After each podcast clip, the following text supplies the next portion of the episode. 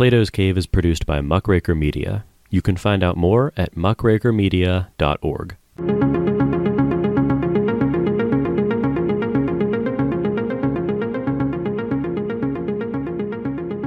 Welcome to Plato's Cave. I'm Jordan Myers, and today we're going to take another step towards exiting the cave by speaking with Professor Matthew McManus. Matthew is a professor of politics and international relations at the University of Tec de Monterrey in Mexico. He teaches political science and theory there. Uh, and we talked today about his uh, new book that has just come out, Myth and Mayhem A Leftist Critique of Jordan Peterson, which he co authored with um, three other authors. Um, it's a really great book. I haven't read the entirety of it yet, but the part I have read has been excellent.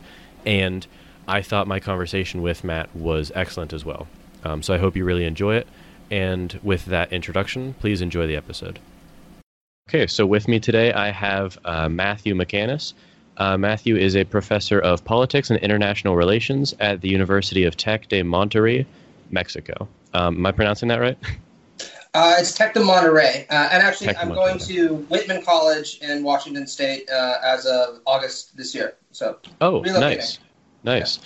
Yeah. Um, so yeah, that was your background, and now you're uh, and now you're going to be moving. So, um, you've also written a book, which is going to be the um, the basis of our conversation today. It's called Myth and Mayhem: A Leftist Critique of Jordan Peterson, and you've co-authored that with uh, four other authors. So, besides your teaching position in the book um, is there anything that you would like the audience to know about you or your background? No, I mean, you described it really well. Um, finished my PhD in 2017. Um, I got this gig in Mexico, which was quite the adventure. Uh, actually, I really liked it. I taught there for two years. Moving to the United States, and uh, yeah, I've just been pumping out books with people like Ben and uh, Zero for a while. Nice. And did you do your um, your PhD in a, a U.S. Um, education, or was that in Mexico also? No, uh, I'm from Canada originally, so I did mine uh, at York University in uh, Toronto. Oh, that's right. Yeah, I did read that. Um, that's cool. So you're uh, you're going to be uh, either being educated in or educating in three different countries across North America. Yeah, I mean, I have a goal. I tell my wife sometimes that we got to move to like eventually Guatemala and Panama because I'll do the whole run. you know what I mean? I'll, yeah, live anywhere yeah. in North America. You know, but um, yeah, no, it's uh, been a pretty hectic past couple of years. I'll tell you mm-hmm. that much. I can imagine. Yeah. Um, are there are there any you know obviously I guess everywhere is different, but are there any obvious strengths or anything that you liked a lot more about one um, style of I guess you know you were educated and then were teaching, but is there anything different between um, uh, Mexico and Canada that you prefer as far as teaching? Canadian students tend to be a lot more polite and a little bit more I don't want to say subservient, but just uh, a little bit more obedient. Let's just put it that way. Right? Okay. Uh, Mexican okay. students are friendlier, I should say, uh, but they're also a little bit more. You know, let's make a deal. Maybe we could do something. Let's try to work it out. Teacher. Um, yeah, yeah. So it's a bit of a, a more laid back atmosphere. Uh, you know, I had students who would invite me, you know, to their house uh, to grab drinks. I had one student invite me to like their birthday. Uh, I always made sure to wait till after everything was like signed and all that kind of stuff. But it's a really casual kind of environment. Right? Hmm, that sounds cool. So yeah, you've uh, like I mentioned, you've co-authored this book, and um, uh, we're going to use your section of the book um, to discuss it. But I should just make the blanket statement that um, any you know conversation that we have is no substitute for uh, your chapter, let alone the rest of the book. Um, so I'd highly recommend people read it because um, so far it's been excellent in my opinion. Um, yeah, sure thing. So basically, I'm curious when because this book um, is very recently published. Um, it's a 2020 book. So, when did you guys decide that you were going to write this book, and what was sort of the impetus of it?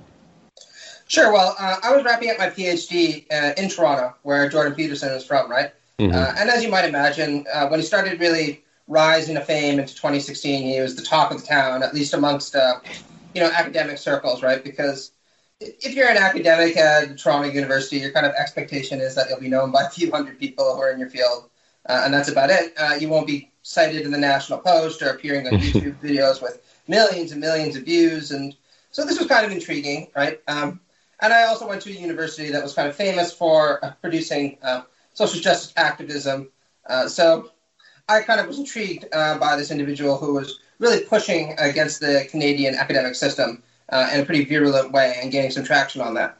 So what I decided to do uh, once my PhD was wrapped up and I no longer had to devote my life and sweat to my thesis was basically, well, I'll give this guy a read through and see what it is that he has to say. Um, so I read through Maps of Meaning twice, uh, and then when 12 Rules for Life came out, uh, I polished through that, which was a more accessible kind of take on many of the same themes. Uh, and I actually thought that there were some things that he said that were quite interesting, right? Uh, they were relevant, they were, you know, um, helpful advice at points. Um, when it came to politics, though, I felt that in many cases, Peterson overstated his own originality, uh, sometimes by a wide mile. Let's just put it that way, right? Uh, because a great deal of what he had said uh, was very consonant with other right wing right wing critiques of modernity, uh, stuff that you can see going as far back as the 18th or 19th century, right? Uh, people like Heidegger and Nietzsche, you know, the obvious uh, substitutes. But you can also talk about people um, like Joseph de Maistre or even Edmund Burke in some respects. Um, and Peterson, in many cases, was updating a lot of the themes that these people had been iterating uh, by kind of glossing them up with some recent developments in neuropsychology, um, mythology, literature, uh, and a variety of other disciplines. So even at that point, I thought, well, maybe what I could do is comment on this because uh, I have some experience and background in the critique of modernity, both from a left wing and a right wing perspective, uh, and explain what I think is wrong with it. Uh, and I got actually a, a pretty interesting reception. Uh, you know, there were the angry people who just wrote in and they're like, basically fuck you, you know, how dare you, you know, insult this guy or how dare you criticize him. Uh, but I also got some more nuanced responses by people saying like, look, you know, I disagree or I really like Professor Peterson a lot or Professor Peterson has changed my life. But I have to admit, you know, that you've made me think a little bit differently about some of what he's saying. Uh, you know, what do you think about this and that? Uh, and it really made me think that there was perhaps a hunger uh, for a more substantive critique uh, that spelled out at length uh, what was wrong with his work from a left wing perspective um, mm. but not wanting to do it alone because you know uh, the critique of modernity is not the only thing one can comment on when looking at his work. Uh, I decided to bring in Conrad uh, to handle the stuff on Marxism and postmodernism. Uh, Marion Trejo, who was a professor in my department, um, to handle the stuff on his comments on feminism. Uh, and then, as you know, I decided to invite uh, Ben Burgis, who's a friend of mine. Um, I'm a big fan of his book, Logic for the Left, um, to handle the stuff about argumentation and the more formal dimensions of Petersonian arguments. So that's really how the book came together. Oh, and hmm. uh, Zizek we were lucky enough to get because Conrad um, invited him. We didn't expect that he was going to say yes to writing the introduction, but surprisingly, you know, he kind of begrudgingly was like, "Ah, oh, fine, here you go." Yeah, yeah. We're very happy about that. Yeah, and and to be honest, it's like you kind of alluded to. I I really like the book so far because, I mean, you and your co-authors are taking big swings at Peterson, but it's all on the merits of his argument. It's not um, it's not an attack on you know like him personally as kind of he's a little bit fond of when attacking some of his political opponents. And um, you know I've noticed that there's uh, like you kind of alluded to again. There's a lot of um, uh, pushback against him that is really ineffectual because it never really addresses the arguments. Um, you know he, that people level accusations against him, which honestly may or may not be true to certain degrees of you know sexism or misogyny or um, or racism even. Um, but but I liked that you guys really you know you took big swings at him, but from a very honest position, and more importantly. Um, you go out of your way, and you've already done it to say where you think he actually goes right. So I really appreciate that style in the book. Yeah, thanks. Uh, we were very insistent upon that the whole way through, right? Um, mm-hmm. And one of the reasons was I just felt that um, a lot of the criticisms that had come out about Peterson um, prior to our book, some of them were good. You know, I really like the current affairs piece by Nathan Robinson, for example. Mm-hmm. Uh, and there was some very good writing, actually from other conservatives, particularly from a Catholic perspective, uh, pinpointing what was wrong with his work uh, when it came to invoking the Christian tradition and trying to combine it with Nietzsche, which is kind of a blasphemous combination mm-hmm. in some senses. Uh, but you know, we really wanted to make sure that look, we're dealing with the ideas first, uh, the man second, and you know his celebrity third. Uh, mm-hmm. So we mm-hmm. do touch a little bit on the hoo-ha around him, and then we also give a little bit of a biography of Peterson, and you know, maybe talk a little bit about how uh, this might have informed his thinking or why it informed his thinking. Uh, but mainly, it was just supposed to be four academics, uh, five if you include the introduction, talking about another academic uh, saying where we thought the argument was strong, uh, but then also commenting on the many ways that we thought the arguments uh, were weak, particularly when it pertained to political uh, and to a lesser extent philosophical issues. Mm-hmm, mm-hmm. Well, yeah. So on, you mentioned Nietzsche, um, and that was kind of the first thing that I was interested to to chat with you about because he, um, I think it's the first or one of the first things you address in the book. But um, you know, Peterson has this um, sort of shtick about uh, nihilism and meaning, and he he kind of touts what I I believe to be his own sort of spin on this Nietzschean sense of nihilism, where he um, I guess he and Nietzsche kind of say the same things, but I, what, from what I can understand, different reasons. It seems like Nietzsche, um, as he's laid out in his work, Thus Spoke Zarathustra, you know, really looks at like undercutting what society sort of imputes on us in terms of meaning, right? Like, um, you know, we we constantly do things for reasons that we don't even understand because we're trying to adhere to these arbitrary societal norms um, and that these are so ingrained in us that sometimes we're not even aware of what it is that we want. But Peterson, and and he's you know Nietzsche in that project is undercutting um, traditional senses of meaning. But it seems like Peterson kind of comes at it, and you say this in the book, where he lays this accusation of nihilism at the feet of two main culprits um, scientific rationalism and rationalistic individualism or ideologies pushed um, by individuals. And I really like Nietzsche's answer to nihilism more than Peterson's. And I'm curious um, if you agree with that and to what extent you do. Well, that's one of the things that's characteristically baffling uh, in some senses about his work, right? Because mm. Peterson tends to draw from a lot of different wells uh, and evokes them, uh, you know, in this kind of uh, pastiche-like manner. Uh, and he sometimes does this so rapidly um, with such conviction uh, that it can be hard to actually detect where there might be incongruities in the sources that he's invoking, mm-hmm. right? Uh, and I think the Nietzsche one is a very interesting uh, example of this because uh, Peterson, of course, talks a great deal about the glories of Western civilization, the importance of Christianity, uh, and you know the kind of nihilism that has emerged in a post-Christian world, right? Mm-hmm. Um, and you know how we need to have almost a revival uh, of a certain religious sensibility in you know post-modernity now. Uh, but of course, Nietzsche had a very different interpretation of Christianity, right? Uh, Christianity was in part responsible for the emergence of a nihilistic culture. Uh, mm. And this is because it was a slave morality, first and foremost. Uh, it overturned life affirming values. Uh, and so, while a lot of people did actually face the problem of nihilism in a more straightforward manner because of the collapse of belief in God, what we need to recognize, according to Nietzsche, is that Christianity was beset by internal tensions and contradictions that almost made it inevitable that it was going to fall, right? And mm. that we were going to birth this new age of the overman or the last man, depending upon uh, our strength and our will to power, right?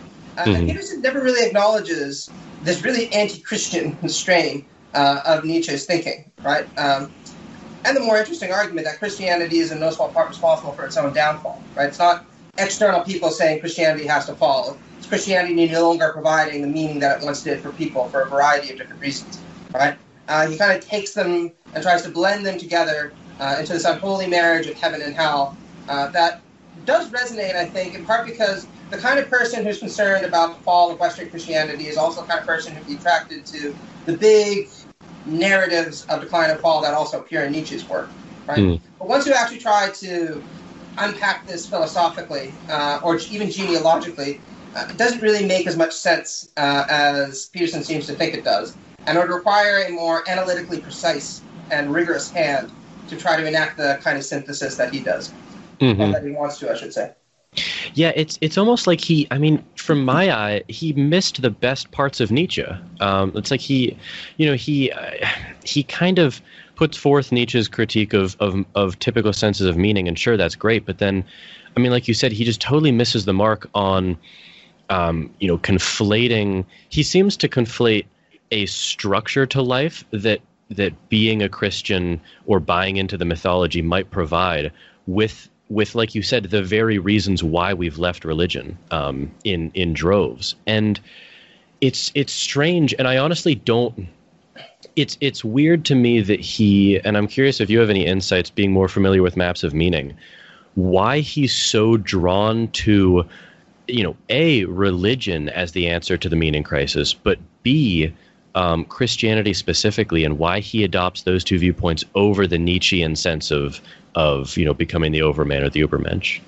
Well, I don't think this is at all unique to Peterson, right? Um, sometimes he likes to write as though it is unique to him. I mean, Maps of Meaning opens with this um, invocation of the gospel, or sorry, the Bible, saying, you know, I will utter truths that thus far have been hidden from man. uh, and my kind of things have been, these have been hidden only from people who've never cracked Being and Time or cracked Thus Spoke Zarathustra or any number of other right wing uh, critiques of modernity, right? Uh, even up to like Alasdair MacIntyre and figures like that, right? Uh, and there's always, particularly on the political right, been the simultaneous attraction uh, to what you might call cultural Christendom, uh, or the history of Christian decline and fall, uh, and Nietzsche. And a lot of figures vacillate back and forth between these two poles in this very unholy kind of manner, right? Mm. And I think the reason is because what Nietzsche does share uh, with some of the more reactionary Christian critics of modernity is the sense that we live in a time period that's radically fallen, right? Mm. it's debased, it lacks meaning, it's nihilistic, uh, people have become materialistic and individualistic in this kind of narrow manner.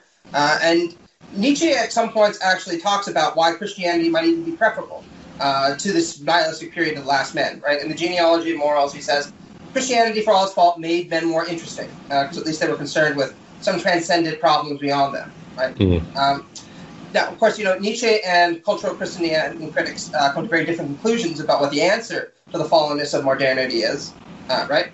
Uh, but for somebody who feels that modernity is radically fallen, it's not that unusual to gravitate towards the one or the other, uh, depending on your mood. Uh, and a very good example of this would be someone like Martin Heidegger, uh, who Peterson also invokes quite consistently. Right?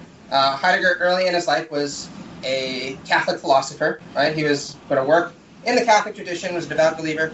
Uh, later became a radical atheist, dedicating himself to the philosophy of Nietzsche, particularly uh, the Nazi interpretation of Nietzsche that was uh, mm. very popular through the 1930s. Right? Heidegger was a Nazi, uh, and then later on, you know, he kind of renounced at least his some of his atheism, uh, and by the 1950s, started talking about why only the gods can save us now. Um, mm-hmm. And he did kind of insist that this wasn't meant to be interpreted too literally, uh, but he does seem to be calling almost for a theological reawakening at that point, right? Uh, so mm-hmm. Heidegger's life is a really good testament to this tendency of people on the political right to gravitate towards, you know, Christian renewal, a theological renewal on the one hand, uh, or Nietzschean theories of greatness on the other. And Peterson is no different in this regard. Hmm. That's really interesting. So, why? Uh, the other thing I've never understood about his um, sort of like uplifting view of Christianity is he doesn't. He. I've never understood the logical connection between a a lack of meaning because you know even if you grant that sort of the um, the critique of modernity is 100% true right let's just say that life now for most people is totally bereft of meaning um, that doesn't necessarily mean that religion is either the best anecdote to that or, or rather antidote to that. And it really doesn't have any logical connection to whether god in any you know metaphysical sense actually exists. And he seems to really kind of be non-committal in his answer to those two questions. No and i think it flows from his philosophical idealism right? Uh, i mean early mm. on in maps of meaning uh, which i think is still widely considered his magnum opus for a good reason right he says uh, you know he came to the realization that beliefs made the world uh, and in some mm-hmm. senses you know um, beliefs operated in a more than metaphysical way uh, you know to structure our reality right uh, mm. And that's idealism of the highest order, right? Uh, you know, material relations don't matter, physical uh, qualities don't really matter all that much, and except insofar as they contribute to the formation of beliefs. Uh, and when you adopt this kind of philosophical idealism, it shows about beliefs. It should come as no surprise that whether God exists materially or ontotheologically is less relevant than the role God is supposed to play in your life psychologically. Right? Mm-hmm, mm-hmm. Uh, and I'm not the first person to point that out, right? Um, you can kind of say, well, even if you could prove that God, ex- uh, sorry, even if you could prove that a life without God is an empty, bereft life, uh, which I don't think it is, I should say. I think that's a false claim, right? Mm-hmm. Uh, that doesn't mean that God exists, right? It could just mean that we live empty, bereft lives, and we're going to have to learn to deal with that, right? Uh, which Nietzsche, uh, to his credit, and some moments was honest enough to, to kind of admit, right? You know, we face the specter mm-hmm. of nihilism, we have to deal with it. Uh, so did Max Weber, for that matter, right? Another kind of conservative German thinker said, you know, you have to deal with the problem of nihilism, quote, like a man. Right? Mm-hmm. Deal with it in a tough way. Uh, or you can retreat, retreat to the churches and fantasy, um, in which case, you know, go ahead. Right? Mm. Um, and, you know, I think the, the other dimension to this that's really important uh, is it's really an uncreative solution uh, in some senses, right? Because the idea behind any kind of reactionary outlook, right, is that the only thing that can solve the problem of nihilism is a return, right? Mm. Uh, and what the problem with a reactionary viewpoint is, of course, uh, they never really ask, well, if a system of religious belief provided so much meaning to people's life, why did they abandon it? Uh, you know, mm-hmm. why did it dissolve in the first place? You know, if it was perfect, uh, then people wouldn't have rushed from it in droves, right? And again, here I think Nietzsche is a lot more consistent than Peterson. He said Christianity fell because, quite frankly, Christianity uh, was pretty rotten by the 19th century, right? Uh, it didn't provide any kind of spiritual meaning for people. Uh, and I don't think that Peterson is prepared to really fully accept that, which is why he can't accept that what we need now to solve the crisis of nihilism isn't a return, uh, but new and more creative ways of thinking to establish different forms of life and communities uh, that will be meaning given uh, without appealing to previous and dead idols. Mm-hmm.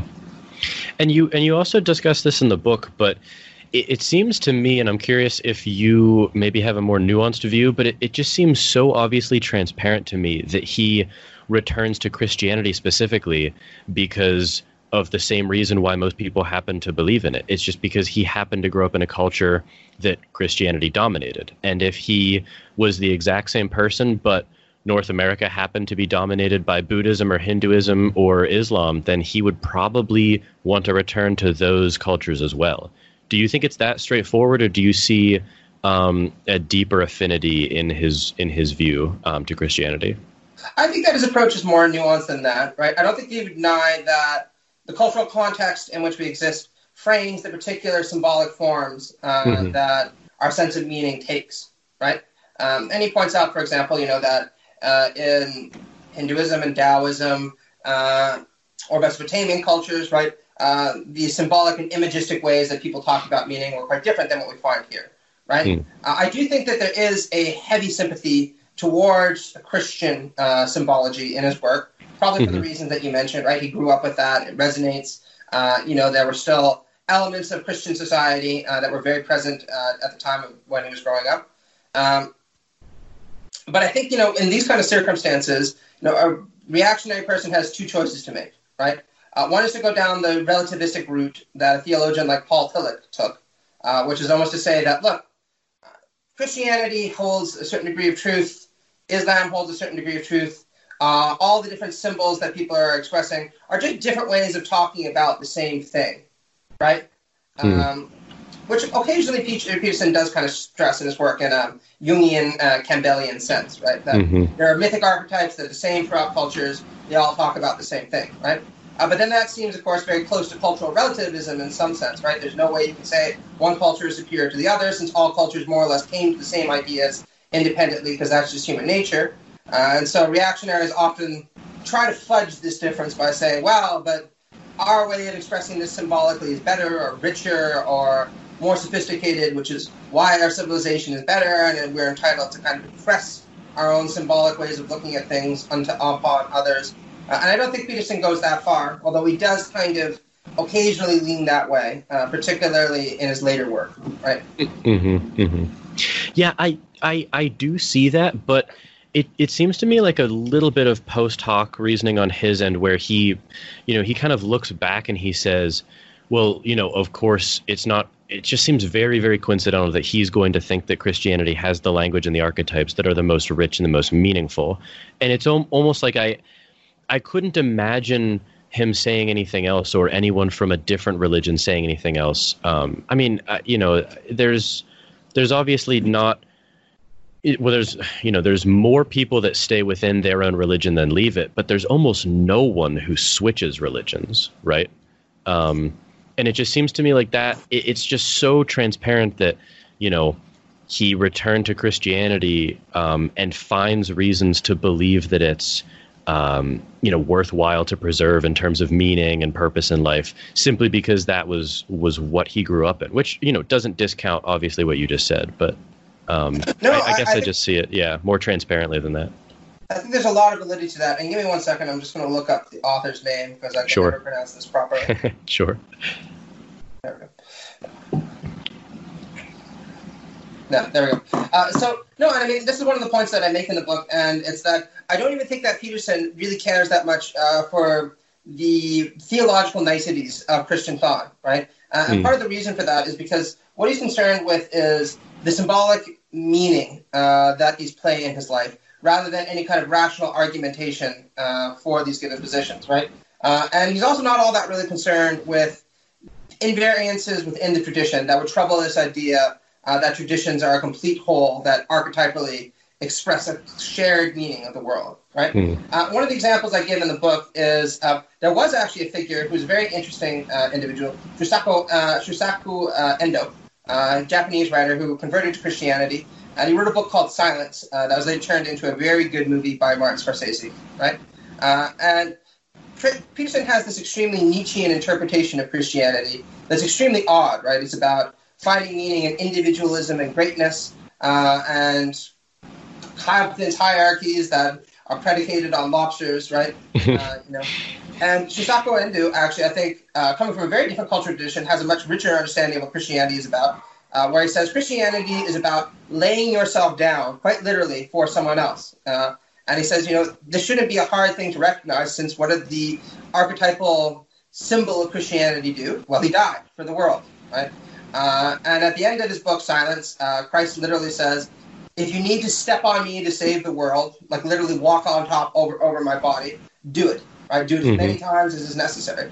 And it's very hard to think that Peterson would ever say, uh, what a man should do is lay down on his back and allow others to walk over him because that's a holy kind of gesture, right? Uh, mm. You're supposed to stand up straight with your shoulders back uh, in a position of dominance over others, right?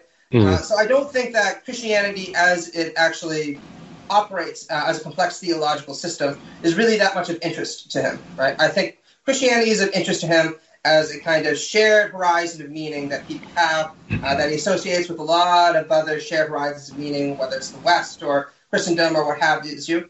Uh, and it's necessary to conserve the integrity of these to preserve our sense of order in the world and not to have things change too much.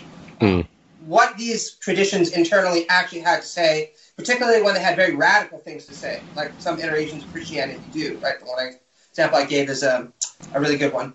Um, that doesn't interest him that much, right? Mm-hmm. And then, yes, again, it's fairly typical of conservative or reactionary interpretations uh, of the Christian tradition, right? Uh, its radical injunction to lay down your life for another isn't very important.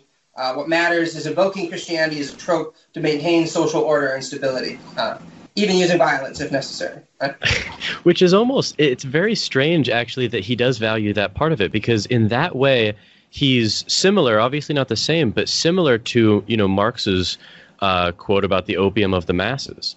Um, and it's obviously you know peterson's not viewing it in that statism controlling lens but he is viewing it in terms of you know this is almost like a useful fiction for people to hold. Obviously his idealism you know prevents him from using that language per se.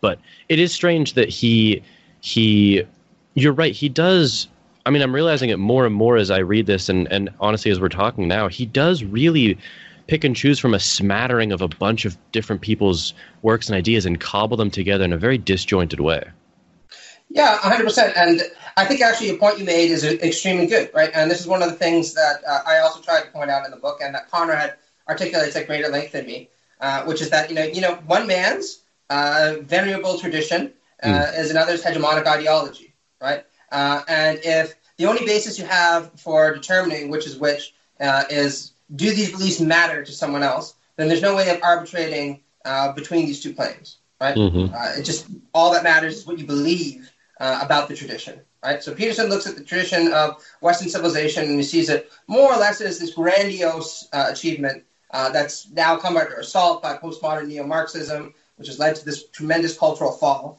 Right? Um, mm. But any ideological critic, uh, like Slavoj Žižek, for example, who debated with, say, will say, well, when you look at the history uh, of a collection of thoughts that way, uh, you're very much at risk of turning it into an ideology, which is stated and dogmatic, uh, and which misses the kind of tensions inherent uh, within any given system of thought, which are ultimately much more interesting uh, than the things that stabilize it because they show you how different elements of that system of thought are going to evolve and change in the future. Mm-hmm, mm-hmm. And the other thing too is you know, as you kind of said, if you focus on the meaning um, as the primary sort of metric by which you're evaluating things, it leaves him in a strange position um, when criticizing meaning that other people may get from from you know stories or, or myths or even you know political ideologies that he doesn't agree with because it's weird because you know he then he then sort of flips and attacks them either based on the motivations of the people putting them forth or just flat out on the ideology themselves. And it's really strange that he kind of tends to evaluate some of his own beliefs or the beliefs that he thinks that people should hold in terms of meaning, um, but then then almost switches what he's placing value on when evaluating arguments of his opponents. Oh, absolutely right. I mean, I, I don't want to push too much against him here because every intellectual I know uh, is guilty of some of the same sins they accuse mm-hmm. their opponents of uh, at sure. a different point, right? We all say, don't ad hominem, don't bring up people's personal lives, don't bring up hypocrisies, uh, you know, because that's not relevant to their argument. Uh, and then we all kind of delight when they do actually appear, right? Mm-hmm. Um, I will say that one of the motivations for writing the book was I was extremely disappointed at the extraordinary superficiality of his treatment of the Marxist and postmodern tradition. Uh, mm. When I mean superficial, I mean he devotes more text uh, to analyzing a single Mesopotamian myth uh, in um, Maps of Meaning uh, than he does to analyzing the whole left wing tradition uh, in 11 scant pages with very, very few footnotes in 12 Rules for Life. Right? Mm. And the problem I have with this is, well, if you're bench, if you're Tucker Carlson, right, I don't expect much more from you, right? If mm. Tucker Carlson wants to summarize the quote history of what left wing thought in 11 pages in a self help manual, wow, that's just what Tucker Carlson is going to do, right? But if I know you can do better and you are capable of serious, rigorous scholarship, even if I disagree with it, you know, I'll accept that it's serious and rigorous. Um, I don't know much about psychometrics, but you know, accomplished academic, right? Uh, mm-hmm. Then I expect better from you when it comes to dealing with these things, right? And I never really saw any serious effort to engage with his political opponents, uh, and that made me quite angry, right? And that's again mm. one of the reasons I was determined in our book that we were going to do better right? We were going to take Peterson seriously. We were going to read all of his books. We were going to go through the papers and watch the interviews. Uh, and if we got something wrong, at least we could sit there and say, well, we did our best to learn everything we could about the man and his thinking in the time allocated to us. Mm-hmm. Which, you know, also, um, I, I think you made this point in the text too, but, you know, that project is something that I think you know Peterson should be on board with, given what he says about you know speaking the truth and holding people accountable to um, to what they believe and so you know you're kind of um, you're taking whatever rule that is in 12 rules for life very seriously with this book i do and actually in some senses i think it's important to take that more serious than peterson himself does right uh, one of the things i often say and we've kind of gestured to this in, in numerous different uh, forms is that peterson often says you know speak precisely right mm. uh, and he speaks clearly but not precisely uh, and it's mm-hmm. important to note that there's a very important difference right uh, you can talk an awful lot of nonsense uh, or make an awful lot of obscure statements. But if the audience thinks they're interpreting what you're saying correctly, uh, then they might say, well, he's a very clear speaker, just because your charisma uh, or the kind of power or affect uh, of mm. your statements overwhelm the kind of rationalizing sensibilities, right? Mm-hmm. Uh, speaking precisely is a lot more difficult, right? Because you have to refer to specific arguments, you have to refer to specific texts, uh, you know, what this person said here and how it differs from this individual here.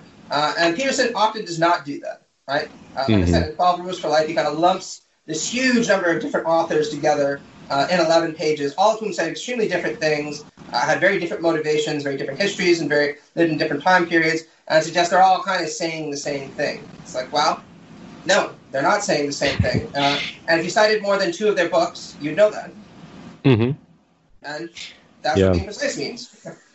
Yeah. Um, it, it's it's it, I mean it's interesting, and I think as you alluded to, uh, one of the other authors goes into this more, but he he does sort of lump you know many things together. He sort of calls these um, you know postmodern neo-Marxist, and sometimes he throws in other jargon with them, like an SJW or a radical leftist, or you know something like that, and it's really interesting because um, and like you said you know this is not really a critique of him but it's more of a critique of this style of speaking is the and it's and it's rightful on his part to demand that people not conflate him with other members of you know the IDW or the right um, and attack them as a group. And and he's right to to demand that sort of individualized criticism. And it's just I I agree with you. It's really disappointing to see that he doesn't. Um, do that for his opponents because I think that's just I mean if we're going to make any headway anywhere we just we have to be precise in what we're criticizing. Oh, absolutely, and I'll just give you two examples, right? Um, mm-hmm. I already touched a little bit on the postmodern neo-Marxism one, but I'll just elaborate on it a little bit more detail. Um, and I've talked about this a great deal, but uh, anybody who spent any time with these literatures, uh, or for that matter, anyone who spent any time with Marxists uh, and social justice activists will know they're very different people, right? Mm-hmm. Uh, they have different goals, different ambitions. They draw from different philosophies. Uh, you know, there are postmodern forms, I would say, uh, social justice activism, uh, inspired by people like Michel Foucault um, or people uh, like Jacques Derrida, for example. but they tend to have very different goals um, about inclusion within the existing structural status quo. Uh, then Marxists who say, well, we need to tear the status quo down, right, mm-hmm. and replace this with a classless society. Um, and they have very different philosophical inclinations as well, right? Uh, mm-hmm. And a lot of this nuance is missed, um, and it's really unfortunate because it doesn't take that much effort uh, to realize this, right? Uh, all you'd really need to do is crack open any book by a contemporary Marxist, uh, whether Slavoj Žižek or David Harvey or Fredric Jameson, to realize Terry Eagleton, uh, to realize they hate postmodernism, right? Uh, precisely because they think that it's a form, it bequeaths a form of identity politics that's all about including people within the contemporary capitalist status quo that previously had been marginalized, uh, when what our real political ambition should be is smashing the status quo and replacing mm-hmm. it with a socialist society. Right? Um, and people uh, from the social justice postmodern end hate Marxists because they say you're all about class reductionism and making everything about class when really, you know, what's also important is the marginalization of women. What's also important is the marginalization of racialized communities. What's also important is the marginalization of LGBTQ people. And we need to get away from the kind of grand narratives of Marxism and focus on these very particularized struggles, right? Mm-hmm, um, mm-hmm. So it doesn't take that long to get some familiarity with that, and it doesn't even bother, right? Uh, the one that I actually find more offensive than that, though, uh, is this invocation of things like um, the rhetoric of distributive justice, right? So you'll sometimes say things like uh, leftists are concerned for equality of outcome rather than equality of opportunity. Uh, and I think we should be trying to secure equality of opportunity, uh, and we should be very afraid of those who call for equality of outcome. Uh, no leftist that I know of, uh, and I've read a lot of them, right, has ever, ever called for anything like equality of opportunity. In fact, no one has ever used the term equality of opportunity, as far as I know.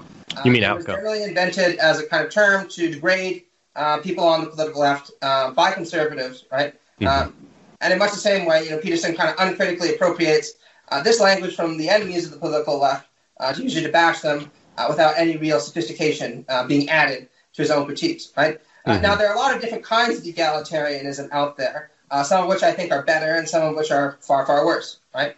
Um, but, you know, again, um, Marx, for example, uh, didn't call for something like equality of outcome. He didn't even call for something like strict equality. Uh, what he wanted was a classless society with the elimination of bourgeois power um, through the establishment of kind of democratic polities uh, that were going to emerge because of this revolutionary period and so on. Right. Mm. What social justice activists don't necessarily want is uh, equality of outcome. Uh, what they want is usually equal chance for participation in the political sphere and in the economic sphere because they feel they've been marginalized and held back by all kinds of different structures of oppression. Uh, and the irony is, a lot of that looks like demanding equality of opportunity, right? Mm-hmm. Uh, I mean, go back to the civil rights movement, right? Um, you know, Rawlsians uh, like myself, you know, I kind of identify as a liberal socialist, right? Uh, say, you know, we don't want what we want is a system uh, where there is a distribution of wealth to the least well off that's prioritized, uh, and this will create a fair society where everyone has a relatively equal chance of realizing all their abilities early on in life uh, so they can become a person who enjoys equal dignity and self respect uh, when they become adults. Uh, that doesn't mean that everyone's going to achieve that. Uh, since no state can provide that for you, but at least the difference principle will ensure that everyone has the same kind of uh, structural opportunities to achieve it, right? Mm-hmm. Uh, all of this nuance, again, is nowhere to be found in this kind of crude, totalizing language that Peterson evokes. And I find it, frankly, really offensive since, again, uh, he's a very smart guy when he wants to be, uh, and he is capable of mincing nuanced distinctions uh, and dealing with these problems in an analytically rigorous way. Uh, I just don't think uh, when he was still active, uh, he had the patience for it, or even really the interest. right? Since berating people yeah. with simplistic uh, terminology um, and bloviating uh, gestures uh, is a lot more resonant uh, to the kind of audience that sucks this up uh, than actually having to deal with these kind of fine-tuned arguments. Mm-hmm. Takes a lot less time to research too. yeah, it does. Right? I mean, it's it's unfortunate though because again, like uh, yeah. I, I, know that was a bit of a rant, right? But um, yeah, I just expect better from some people, right? You know, yeah. I don't expect better from Tucker Carlson. Don't expect better from Dave Rubin. You should expect better from somebody like Jordan Peterson. No, I yeah, I totally agree. And and you know one one criticism that you levied in uh, the section where you're where you're looking at 12 rules for life really it hit home for me because I I guess I've always sort of um, it, I've I've always found myself in a weird position with some of the stuff that he says in 12 rules for life because you know a lot of the the generalized lessons that he puts forth are are really good lessons and honestly apply really you know heavily to people like me young men who are like you know forging their own future still um, and who are in a position where basically their whole lives are ahead of them. And a lot of the the generalized um, advice that he gives like you um, you know point out is really good advice generally speaking. But the problem is that it is offered um, not only as individualized advice, but almost as a sort of grounding for a political worldview. And it it falls very very flat on that second project because you know as you already alluded to it it doesn't tell you anything about almost any political question um, like i could and honestly I, I think i kind of fit this bill as someone who personally speaking really strives to um, you know to better myself in the ways that he is advocating for but yet somehow i don't hold really almost any of his political positions. Um, and it's very interesting that I don't think those two things are in conflict, but throughout 12 Rules for Life and throughout his lectures, he almost touts them as if you have to have one with the other. Yeah, you know, I think that's a very interesting. And, you know, I came to the same conclusion after reading it, oddly enough, right? Mm-hmm. Um, because, you know, I thought to myself, a lot of this is pretty good advice, right? Um, you know, you should clean your room. Uh, and if you start dealing with these little things day in and day out, you know, mm-hmm. clean your room out, go get a little bit of exercise, you know, uh, try to focus on projects. Uh, you probably will some imp- see some improvement, uh, not just in your professional life, but also in your sense of confidence, right? Uh, if you try to treat yourself like someone you're responsible for helping, uh, you might develop a sense of self-care and self-worth that's really valuable going forward, right? Petting a, cat, a stray cat on the road, I do think it's nice to try to be kind and compassionate to those around us, even those we aren't familiar with, right? I have mm-hmm. no problem at all with any of that individualized advice. And I actually think it's a monument to uh, decades in the field of psychology that he could write a book like that and have it resonate with so many millions of people, right? It's a testament yeah. to his talent uh, and to all that experience, right? Uh, the problem I have with it is just the one you articulated, right? Uh, sometimes he doesn't stop at individualized psychology, but tries to imply that there are political lessons uh, to what he's talking about, right? Mm. Uh, and the kind of irony here is one of the things that we got lambasted for the most is well, why are you criticizing this person politically and philosophically? Uh, he's a psychologist and he gives psychological advice. And I'm like, well, I'm not the one who made political statements in my book, right? Mm-hmm. Uh, I made many, many political statements in my book uh, and goes on YouTube videos and makes many political statements there. So if you're going to do that, you have to realize you're going to invite criticism, right? Uh, and the problem I have with this is that sometimes um, the connection between dealing with your personal problems uh, and dealing with politics uh, and social problems is much tighter than Peterson allows, right? Uh, treat yourself like someone you're responsible for helping is a good example, right? Uh, Peterson almost always insists on things like, um, well, you know, you should put your own house in order before trying to change the world. Well, your house might be disorderly uh, precisely because the world around you is disorderly. Yeah. Uh, if your neighborhood is burning, then just sitting there trying to tell, like, like save your own home isn't really going to do all that much, right? Mm-hmm. Uh, and if there are major problems in the world, the same kind of reasoning applies, right?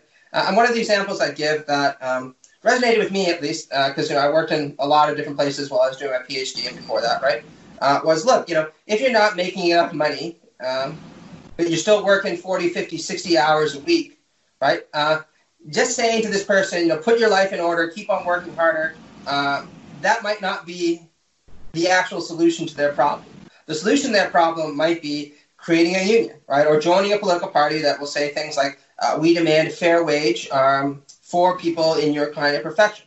Uh, and Peterson doesn't want people to do that, right? You're just supposed to kind of accept the status quo, do the best you can within it, uh, and mm. if you can't succeed in that, well, try harder next time, right? Mm-hmm. Uh, and my argument is no. It actually takes a lot of work and demonstrates a lot of character to join together with others and say, look, this is a problem that impacts me in my life, uh, and I'm going to change it for me, but I'm also going to try to change it for everyone else uh, and for everyone else who's going to be coming along afterwards. Uh, one of the things I also point out is there was another guy who did that, Jesus, right? Mm. And that's another irony that you find there, right? Uh, you know, Jesus yeah. was dealing with all kinds of internal personal problems, didn't keep him from going out there and marching uh, and trying to make, uh, you know, the early Roman uh, imperial era into a more humane and better place to live for everyone else around him, right? Mm-hmm. Yeah, and and you know, uh, for me living in the United States at this current moment in um, in in early June of 2020, obviously, you know, a, a, prime example of this would be someone like Martin Luther King Jr. Right? Yeah. Like it, it doesn't like it it could not matter less if if MLK's room was clean. What mattered for it, honestly, you know, for I'm sure him personally, I don't know a lot about his biography, but I can't imagine that, you know, creating the social change that he did was not one of the most intensely meaningful things that anyone has ever done. Um, and obviously, you know, he gave his life for it. Uh, and and the idea that it seems to be a very um, it's a, it's kind of a cop out way, honestly, to deal with people's arguments is to question, um, you know, their motivations or or you know the state of affairs in their personal life as opposed to just evaluating um, what they're trying to accomplish on its own merit um, like well, you know I, I yeah exactly yeah no I, I, think this actually demonstrates the ugliest side to his work unfortunately uh, and mm. where its real reactionary slant comes in because I think Peterson is best described uh, as what's sometimes called an ordered liberty conservative, right? Mm-hmm. Uh, he believes in liberal rights, believes in the structure of capitalism, uh, but wants to maintain a certain degree of traditionalism uh, in there. And I would never support such a position, but it's a reasonable position to take uh, in a democratic society. It's always going to be there. Uh, you know, people on the left like me will just have to learn to deal with that, right?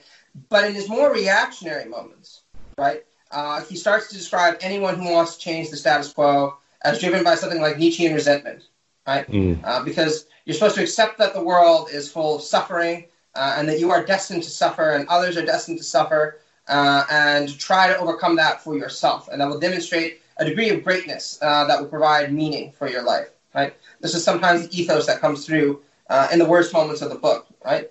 Uh, and I'll sit there and say, I don't think that MLK, to use your example, uh, when he wanted to change the structure of society, was driven by resentment. Uh, and if he was driven by resentment, then he had damn good reason to be resentful. Right. Society was unfair. It was unjust. It kept millions of people uh, and you know, underneath the boots of others. and there was nothing wrong with trying to change it in those circumstances. Uh, and I think the same thing applies today for a lot of young people or a lot of people who aren't making ends meet, right? Uh, mm-hmm. If you're angry about the status quo and you think that you've been living in a world that's pretty unfair, because you are living in a world that's pretty unfair, right? Inequality's been skyrocketing, job precarity has increased precipitously. Uh, you know, there's all kinds of professions that have just evaporated, and people have been told you have to learn to deal with that. Uh, that's a pretty shitty world, right? And uh, it doesn't mean you should hate the world and not try to find joy in it. But if you want to band together with others and try to make a better one, I can't think of a much more meaningful activity that you could find. Uh, and that's not mm. Nietzschean resentment. That's demand for justice, and it's what's propelled yeah. the world forward from the very beginning. Yeah, and there's you know a thousand different versions of the the you know the quote that has the sentiments of if you truly do respect an institution or a country or an organization, the highest form of respect you can show is trying to you know improve that and and bring about change for the better. And to just you know strangely accept the status quo is i mean honestly it's it's i don't know if it's just laziness or i mean it's either intellectual laziness or or personal laziness to not um, you know take the time to evaluate what's wrong you know what's right and what's wrong in a system and then go about doing the best you can to improve it um, and it seems like I, i'm curious if you if you agree with this, he I think there's almost a, a, fallacy kind of vitiating a lot of the work around this, where he takes a it's I don't know if it's based in purely his rhetoric or if it goes deeper than that, but it seems like there is is this sort of discussion of the description of the way things are, but with such emotion and with such appeal to how great some parts of it is that it morphs morphs from a descriptive claim to almost a normative one, saying this is how things should be, just because they are how they are now. Oh, absolutely right. And I mean, th- this is a consistent problem. Uh, I'd say with any kind of conservatism, uh, conservative outlook, right? Uh, and one of the things that we need to make note of, uh, and I think I referenced this at the beginning, is that conservatism is a disposition, uh, right? To, if you want to put it really simply, privilege the status quo uh, over, you know, any kind of change.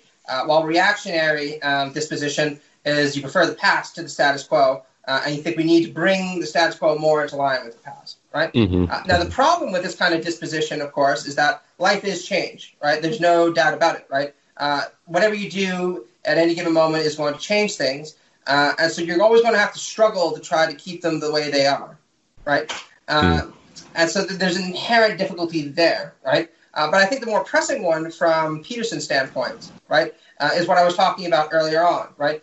to try to describe something as great but under attack you have to ignore the reasons why it's under attack, right? Uh, mm. All the structural contradictions, all the tensions, all the bad things about it that lead people to try to corrode it, right? Uh, and you have to try to put up this purified iteration of it uh, that says, despite all that, uh, this is still something we should revere. Uh, but then you're not talking about the real world, and you're not talking about real systems of thought and real histories. You're talking about your idealized iteration of it and saying that people should respond to that and only right? Mm-hmm. Uh, and I think you find iterations of this, you know, throughout, you know, uh, Peterson's work, right? Uh, when it comes to things like patriarchy, right? Yeah. Uh, you know, he really wants to insulate the West today uh, from the claim that we live in a patriarchal society, uh, and consistently talk about the importance of Western emancipation and the role that liberal individualism played in freeing women. and I think a lot of that is true, right? Um, but I also think that it's fairly relevant to the main point, which is yes, you know, liberal individualism did a lot for women. Uh, liberal individualism also hasn't gone far enough for the emancipation of women or racial minorities uh, or you know, people who are living at the lower edges of society, economically speaking. Uh, so we need to improve it, right? Uh, and if we don't improve it, then you shouldn't be that flabbergasted uh, that people start demonstrating hostility to this idealized iteration of liberalism that you have in your head because it doesn't really bear that much resemblance to what's going on in the ground uh, and the impact uh, that these ideologies have on people's lives and structures of power. Mm. Yeah, and and it's you know it's it's honestly like you know it's really simple for for me at least. You know, I I there are worlds in which I would be a conservative. It would just be a world in which I think we're we're right on most issues or right on certain issues. Like there could be areas of, of politics where I would be conservative, just meaning that like it's basically just saying I think we're good. Like let's just hold off on this. Let's not change anything right now because it's a it's we're kind of good here.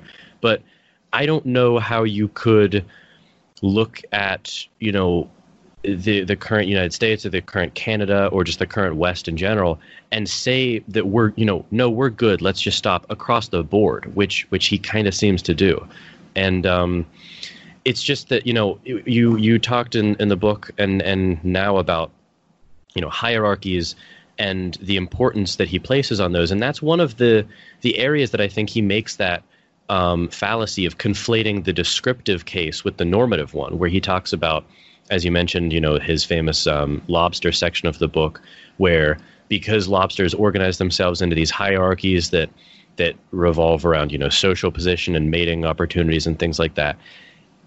He he talks about that in a descriptive way, and then there's a sleight of hand and it almost becomes the normative thing that we should do where you know because that was our past and in some way our current you know um, dna and our current biology that that's how we should organize uh, society politically and that just seems to to be very very fallacious on its face because it assumes that that competition for hierarchy is existing in a fair landscape and it's quite obviously not on many fronts Oh yeah, and I should say it's not just a fallacious argument; it's a very old argument, right? Uh, yeah. I would actually recommend uh, Thomas Piketty's book uh, *Capital and Ideology*, uh, hmm. which is his new 1,200-page tome that came out, uh, which is a vast chronicle of how people justify inequalities, uh, you know, all around hmm. the globe.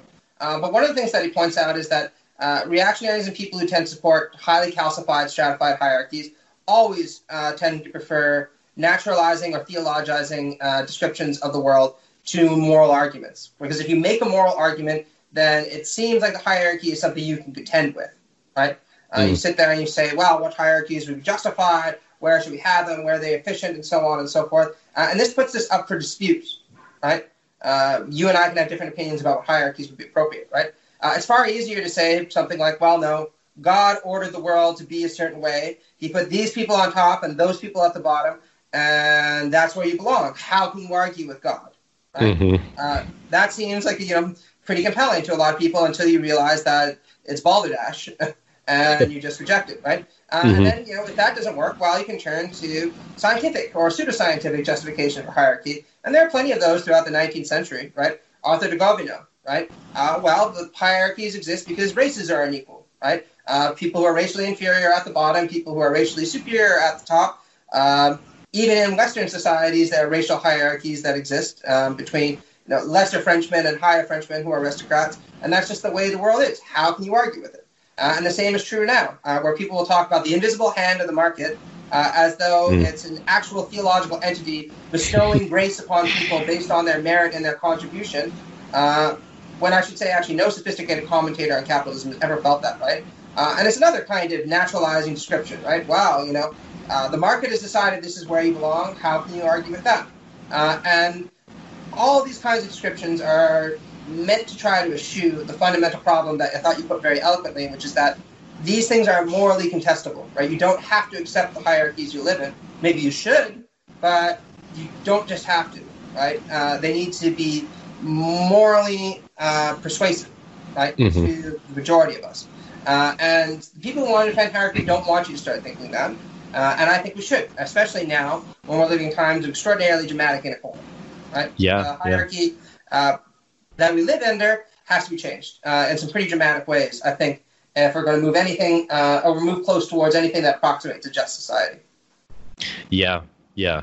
And and honestly, I think that's that's a really you know powerful note to to leave it on because I, I know we're coming up on um, an hour and uh, and and you've been very generous with generous with your time and like I said, um, you know this this conversation doesn't even come close to covering uh, your section of the book, let alone um, the other sections. So, um, in closing, tell people uh, where they can find this book and then find uh, more of your work in general.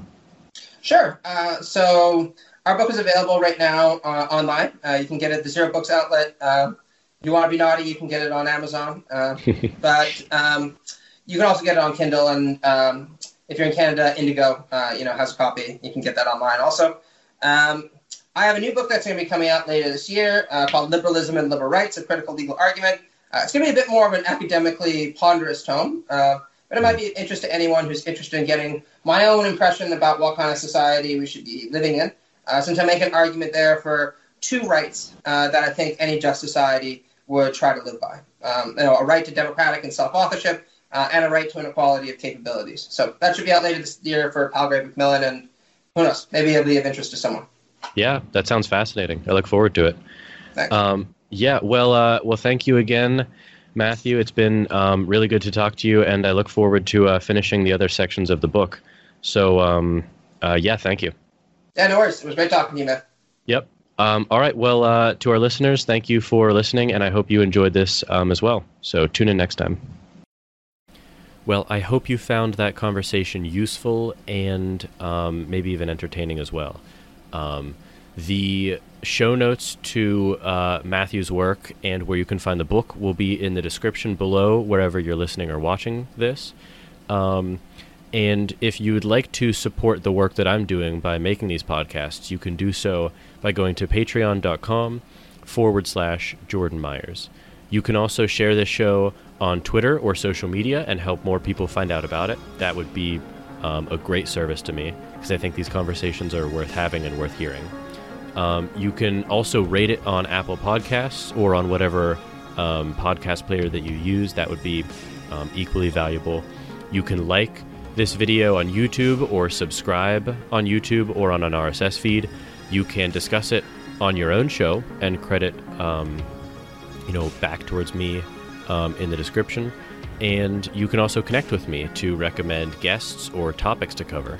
Um, and you can get in contact with me through various avenues. You can email me at Plato's Cave Podcast at gmail.com. or you can follow me on Twitter or talk with me there at Jordan underscore C underscore Myers. And as always, um, that will be in the description below this video. And more importantly, as always, thank you for listening and for continuing to struggle to escape the cave.